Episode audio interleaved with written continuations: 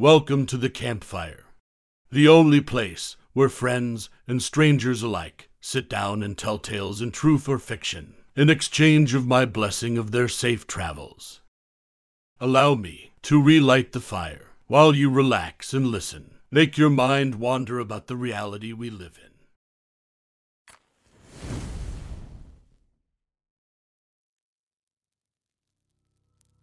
This story I'm about to tell you tonight is called Everyone Says I Had a Baby. I started to go along with it. From user Peach Squid. Sit back, relax, and fall asleep as you listen to our tales. My neighbor brought over some baby shoes the other day. They were pink and had glitter on the toes and sequin flowers on the sides. We cooed over them for a few minutes, and I told her how much I appreciated the gift. After she left, I threw them in my bedroom closet with all the other baby junk I'd been given over the past six months. Six months ago, everyone in town started to ask about my baby. I do not have a baby. I have never given birth or even been pregnant. I thought that I was being mistaken for someone else. I'm not particularly unique looking.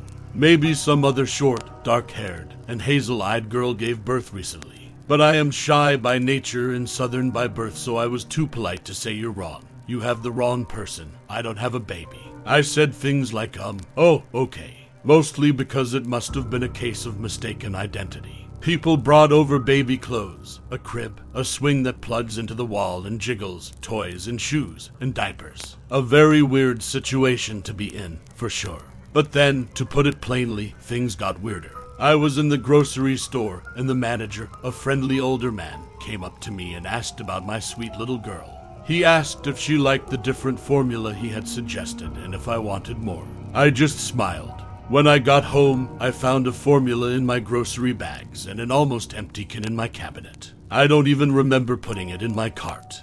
The thing is, everyone has been so nice to me, and the situation is just so odd that I started to go along with it. How's the little darling today? A neighbor would ask when I went to get the mail. Oh, she's wonderful. Sleeping through the night, I'd answer. Then a young woman that got coffee at the same place as me asked about a play date with her nine month old and my then five month old. I sort of blew it off. The next time I saw her, though, she talked about setting up another play date and how much fun our two darlings had. She showed me a picture on her phone. Aren't they just precious in this picture? Your little girl has the most beautiful blue eyes. Her dress really makes them pop. I'll text this to you. I looked at the picture and saw a chubby baby in a red shirt and blue shorts. It had dark hair and dark eyes. It was the only baby in the picture. I went home and opened my bedroom closet full of baby junk. I pulled out teddy bears and an unopened box with a changing table in it. I pulled out a shopping bag with new baby clothes. I dumped it out on my bed and looked through them. I found a light blue dress. A few weeks ago, I decided to call my mom. Hello, she answered, Mom, it's me, I said. Oh, Pearl, hi. How are you? I asked. We don't talk often. I'm good. We're all good out here. She paused, then asked, And how are you two doing? Us, too, I asked hesitantly. Now don't act like that. I know I haven't been in touch much, but I do care about you and my grandbaby, she said sourly. I know, Mom. Oh, she's crying. I gotta go, I lied. Give Holly my love, she said, and then hung up before I did. The funny thing is, Breakfast at Tiffany's has been my favorite book since I was a kid. I'd always thought Holly would be a great name for a kid I would eventually have. I went into my room to put my phone down after my short conversation with my mom. The changing table and the crib were neatly set up by the window. I didn't do that. I'm sure I didn't. I walked over to the crib and looked inside. Nothing was there. I walked over to the changing table, then took a step back before I bumped my shin against one of the legs, because I remembered that I had done that before. I looked down and saw a bruise on my shin. I know I hit it against the changing table, but I also know that they weren't in here before. I know it. How's Holly today? My neighbor across the street asked. We were both out grabbing our mail. She's good, happy as ever, I said. I heard her screaming up a storm when you came home last night. I'd be surprised if you were able to get her to bed at all. Once she lays down, it usually doesn't take too long, I replied. I went inside and looked through my mail. a bunch of junk, a few red envelopes. I put everything down on the kitchen counter and opened a cabinet to get out a cup. I heard some noises coming from my room. I paused and listened. I didn't hear anything for a minute, so I grabbed the cup and got some water from the sink. I heard something over the sound of the tap. Holly must be awake. I went into my room and looked down in the crib. Holly's stuffed elephant was in the crib. I reached down and picked it up. It was cute, no wonder someone got it for Holly. I put the elephant back down in the crib and brought the cup to my mouth to take a sip.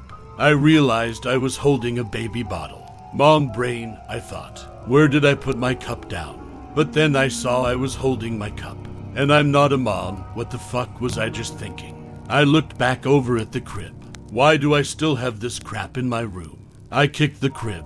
Then I kicked it again, then again until the wood began to splinter. I pushed the changing table over on its side. I opened my closet and shoved in the pieces of the crib and any other baby related item I could find. I slammed the door closed. I can't keep this charade up, I decided.